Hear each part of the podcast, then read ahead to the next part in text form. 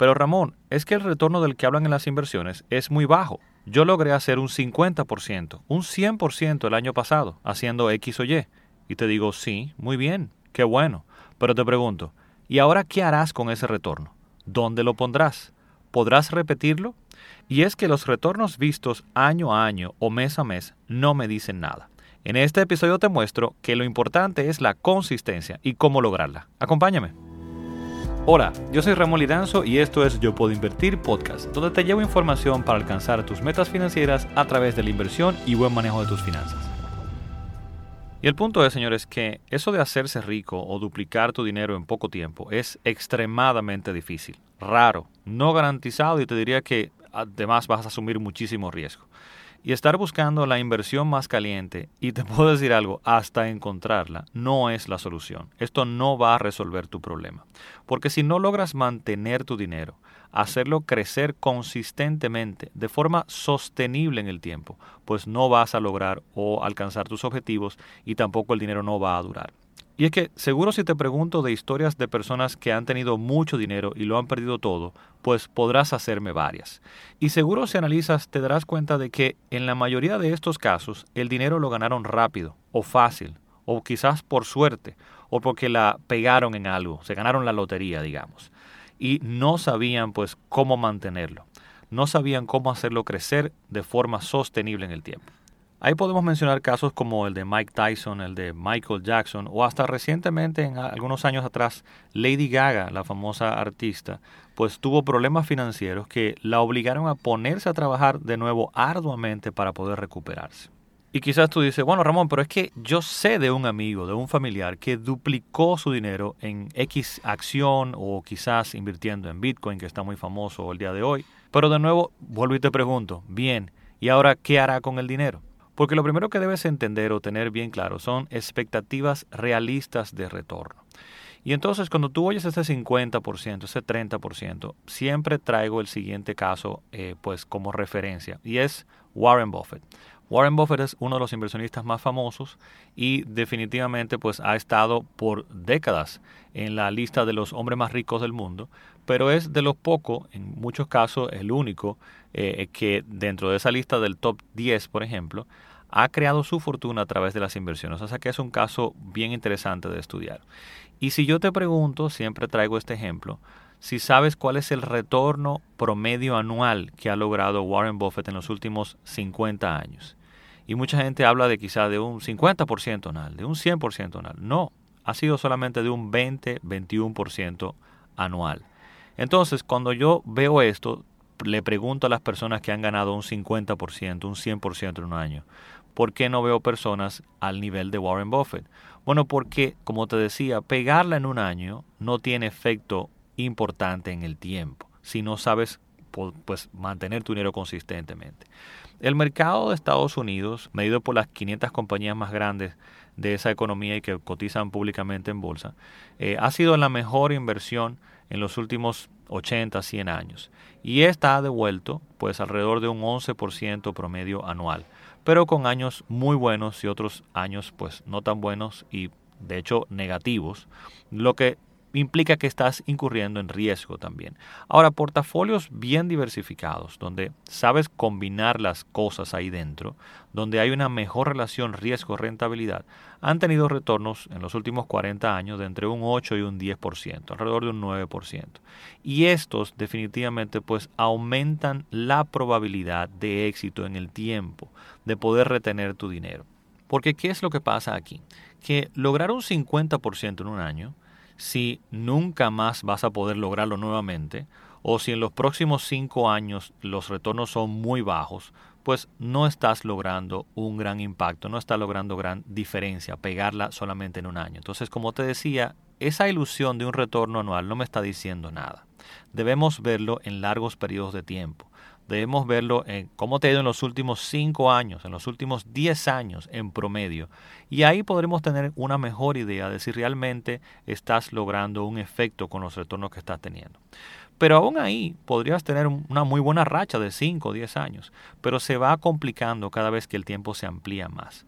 Pero más importante también, tienes que tener pendiente, ok, si lograste muy buenos retornos, a, qué, a qué costo, o sea, a qué riesgo te expusiste, a perderlo todo, a arruinar tu futuro y el de tu familia. Entonces, ¿valió la pena? Entonces, es importante que veas esta relación, lo que pudiste haber perdido. Y para que tengas unidad de lo que te estoy comentando, veamos la siguiente estadística. Y es que básicamente muchos fondos de inversión, muchos inversionistas profesionales con una cantidad de recursos enormes, de capital, de personal, de tecnología, de información, pues se abocan al mercado a tratar de ganar, eh, ganarle al mercado, o sea, hacer más dinero que lo que sería un benchmark, sería una vara de medición para ver que también lo están haciendo, que sería ver, por ejemplo, si le gané a, ese mercado, esas 500 compañías más grandes de Estados Unidos o no, si pude tener un retorno sostenible en el tiempo por encima de esta vara de medición. Y hay varios estudios, te voy a dejar un enlace en las notas de este episodio a un artículo con resumen de lo que te voy a comentar ahora para que veas esto es uno de ellos, pero hay muchos otros estudios que han llegado a conclusiones muy similares. Y es que en el tiempo, estos inversionistas, estos fondos de inversión activos que tratan de lograr retornos por encima del mercado, no logran pues hacerlo consistentemente y ganarle. De hecho, te leo la estadística que está acá. En un año, el 57%, según este artículo y este estudio, el 57% de estas personas que trataron de ganarle a ese índice, pues no lograron hacerlo. 57% no logró ganarle. Pero, ¿qué pasa? En tres años se pone un poquito más complicado. Ser consistente por tres años y ganarle es más difícil y menos menos de estos inversionistas le ganan. Y solamente el 35% logró ganarle. El 65% ya a tres años no pudo ganarle. En cinco años, el 75% no logra ganarle a ese índice, a su vara de medición. En 10 años, el 82% no logra ganarle. En 15 años, el 83%, y hay otro estudio que indica que el 91% no logra ganarle. Entonces, como te das cuenta, este retorno muy bueno de un año que tú quizá viste que una persona logró hacerlo, quizá no va a tener ningún impacto sostenible en el tiempo y no debes estar buscando solamente ese gran retorno en un año, sino hacerlo consistentemente, porque al final va a tener mayor impacto un retorno quizás menor, pero con mayor consistencia. Y puedes decir, bueno Ramón, pero es que quien no arriesga no gana. Y te digo, sí, está perfecto y de hecho es así. El retorno va asociado al riesgo. Bien, a mayor eh, retorno, pues estás asumiendo mayor riesgo. Pero debes ser consciente de qué riesgo y sobre todo también del impacto de las pérdidas cuando vengan, porque van a llegar. Entonces, para que me entiendas cuál es el gran impacto de estas pérdidas, vamos a ver el siguiente eh, ejemplo. Porque si te fijas, regularmente una inversión que logró quizá un 50% de retorno podría tener el mismo potencial de perder grandes montos, de un 50% quizás más, dependiendo del tipo de inversión, claro, pero es lo que quiero que, te, que tomes en cuenta. Entonces aquí el ejemplo, para que veas el impacto de las pérdidas y por qué tienes que cuidarte de ellas y de esa fluctuación que puede tener eh, pues, en tus inversiones. Voy a dejar un cuadrito en las notas de este episodio o un enlace al artículo que acompaña este episodio para que puedas ver el cuadro de lo que te voy a, o la información de lo que te voy a explicar a continuación. Básicamente imaginemos que tenemos 10 mil dólares y que los invertimos, pero de repente en un año nos va mal y tenemos una pérdida de un 10%. Eso quiere decir que con ese 10% de pérdida hemos bajado de 10 mil dólares a 9 mil dólares. Bien.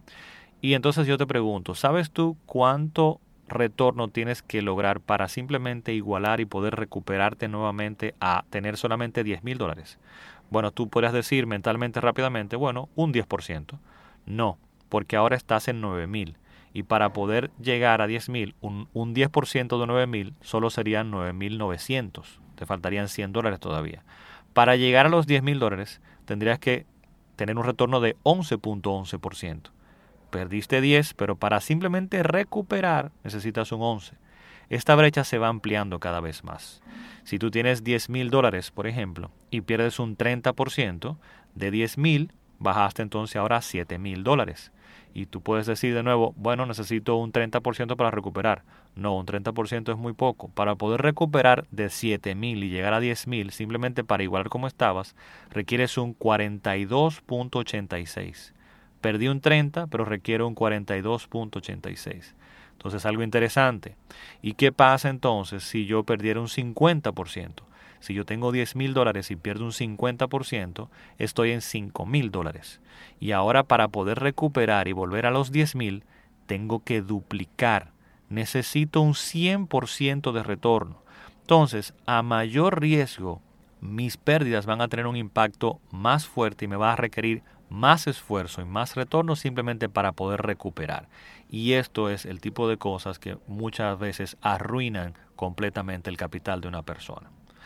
Entonces, viendo este panorama y tratando de alejarnos de esta ilusión de los retornos anuales y de esta persona, amigo nuestro que llegó y nos dijo, ven, entra en esta inversión, que yo gané un 50% este año, deja de invertir en cosas eh, de, tal forma, no, es por acá. Bueno, ¿qué podemos hacer entonces para evitar esto y no hacernos daño? ¿Qué podemos hacer para hacerlo correctamente? Bueno, pues te lo resumo en cuatro puntos que te presento a continuación. Punto número uno Deja de buscar ese 100%, ese duplicar. Básicamente por tres razones. Por lo difícil que es, por la baja probabilidad de que logres duplicar, porque es muy difícil, por lo mucho que pones en riesgo, ¿bien? Porque podrías perder asimismo el 100% hacia atrás. Por lo duro de recuperar que acabamos de ver, por lo difícil de que si pierdes dinero y es muy importante la pérdida hacia abajo, va a requerirte más esfuerzo poder recuperar. Y también básicamente porque cuando comenzamos el impacto es muy bajo de poder duplicar. Te explico, date cuenta de que duplicar mil dólares, pues no tiene impacto. Pasé de mil dólares y ahora tengo dos mil. ¿Resolví mi vida, mi problema? No. Y tú puedes decir, bueno Ramón, pero si yo tengo 500 mil dólares y lo duplico, bueno, pues ahora tengo un millón, si tiene impacto. Sí, perfecto, tiene impacto, pero ¿A qué costo, a qué riesgo estás poniendo en juego 500 mil dólares? No puedes perderlo todo. Bien, ¿y qué tanto te va a requerir recuperarlo hacia atrás? Sin embargo, si tú piensas en que, bueno, lo que debo hacer es invertir regularmente mil dólares, con una buena tasa sostenible en el tiempo y hacer esto mensual, trimestralmente, por ejemplo, consistentemente, esto tiene mucho más impacto. Y es de las cosas, por ejemplo, que yo presento en mis talleres y en, mi clase y curso gratis que tengo también, eh, que de hecho te voy a dejar al final un enlace eh, para que puedas suscribirte a mi lista, porque próximamente tendremos uno de estos talleres o cursos gratuitos, donde yo explico el impacto de ir invirtiendo poco a poco y como todos poco a poco en el tiempo podemos lograr pues crear un buen patrimonio para nuestro futuro. El punto número dos que se desprende del ejemplo anterior, divide correctamente tu dinero. Si ya tú has logrado acumular buen capital, digamos estos 500 mil dólares que te comenté, tú tienes que saber y desde antes, cuando comienzas a ahorrar y a dividir tu dinero para los diferentes propósitos, tú tienes que saber cómo dividir ese dinero para invertir. Entonces tú debes tener siempre, como hemos comentado, este fondo de emergencia aparte. Tienes que tener dinero para otros propósitos puntuales eh, donde vas a requerir el dinero o el capital en un momento específico. Y tener entonces este otro bucket, ese otro bolsillo, ese otro objetivo de creación de patrimonio en el tiempo. Y esto entonces te va a, cada uno de estos objetivos te va a indicar en qué tipo de inversión lo vas a colocar para poder diversificarlo correctamente, ¿bien? Pero lo importante es comenzar a dividir ese dinero. Con este dinero no juego, con este dinero es para creación de patrimonio. Con este otro, si quisiera jugar, si quisiera asumir un poco más riesgo, pues lo puedo hacer, pero nunca poniendo más del 10%, como mucho, como máximo el 15% de mi capital o de mi patrimonio para invertir. Si yo tengo 100 mil dólares, yo no debería dedicar más de 10 mil dólares a buscar estas entre comillas, apuestas o a ponerlo más en riesgo, porque estaría poniendo en riesgo el futuro de mi familia y todo mi patrimonio. Entonces, punto número dos, aprende a dividir correctamente tu dinero. Punto número tres, que se desprende de este anterior, es ahora aprende a diversificar correctamente. ¿Y qué es esto? No es lo mismo, Ramón, porque me dijiste dividir tu dinero y ahora me hablas de diversificar. No, cuando digo dividir tu dinero es para los diferentes propósitos y cómo protegerlo eh, poniéndolo en diferentes bolsillos, o sea, dinero para mi fondo de emergencia, dinero para objetivos puntuales de la educación de mis hijos, irme de vacaciones y demás, y dinero para creación de patrimonio. Ahora, dentro de cada uno de esos bolsillos, de esos buckets, de esos objetivos, de esos portafolios o grupos de inversiones, tengo que saber combinar diferentes inversiones, de forma que puedan mitigar el riesgo y que puedan tener una mejor relación riesgo-rentabilidad. Esta diversificación, esta división de dentro de ese propósito, eh, dividir en diferentes productos, ¿bien? tener acciones, pero tener bonos, tener bienes tangibles y combinar todo esto, dividirlo también a través de diferentes países. Eh, como siempre digo, esto puede sonar muy complejo, pero de verdad es extremadamente sencillo el día de hoy, porque simplemente comprando algunos fondos de inversión diversificados, pues ya estás eh, diversificando, valga la redundancia, correctamente. Pues entonces esto me va a permitir, cuando lo coloco de esta forma, ajustar mejor el riesgo a la rentabilidad y hacer que cuando una de estas inversiones vaya mal, pues quizá la otra no y vaya bien. Y eso entonces me permite hacerlo más consistente en el tiempo y mitigar o reducir lo que sería el riesgo hacia abajo o las pérdidas. Y punto número cuatro, y muy importante, edúcate. Edúcate en el manejo de tus finanzas e inversión debes siempre asegurarte de que vayas elevando tu conocimiento de finanzas personales, del manejo de tu dinero y de inversión más rápido de lo que va creciendo tu patrimonio o tus ingresos. Si no, no lograrás mantenerlo y te arriesgas a perder todo por lo que ya trabajaste. Bien, pues con esto concluimos nuestro episodio de esta semana y espero que el mismo haya despertado en ti pues el interés de continuar educándote en el manejo de tu dinero para lograr alcanzar bienestar, ese bienestar y ese futuro que deseas. Recordarte que puedes suscribirte a mi lista para poder participar en los entrenamientos gratuitos que tendremos sobre inversión en las próximas semanas y esto lo logras pues yendo directamente a yopodoinvertir.com slash suscríbete. Ojalá podamos conectar por ahí próximamente. Sin más, será entonces hasta el próximo episodio. Bye bye.